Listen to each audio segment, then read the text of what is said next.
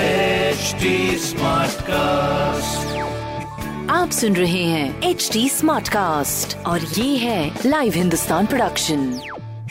हाय, मैं हूँ रघु रफ्तार। आप सुन रहे हैं आगरा स्मार्ट न्यूज और इस हफ्ते में ही आपको आपके शहर की खबरें दे रहा हूँ। पहली खबर आपके लिए, आगरा में 10 साल पुरानी रोडवेज की 147 बसेस 7 मार्च से आगरा टू दिल्ली और एनसीआर के रूट पर नहीं चलेंगी, जिसके बाद इस रूट पर चलने वाली सिर्फ 58 बसेस ही रह जाएंगी। तो ये जितने भी यात्री हैं कृपया ध्यान दें।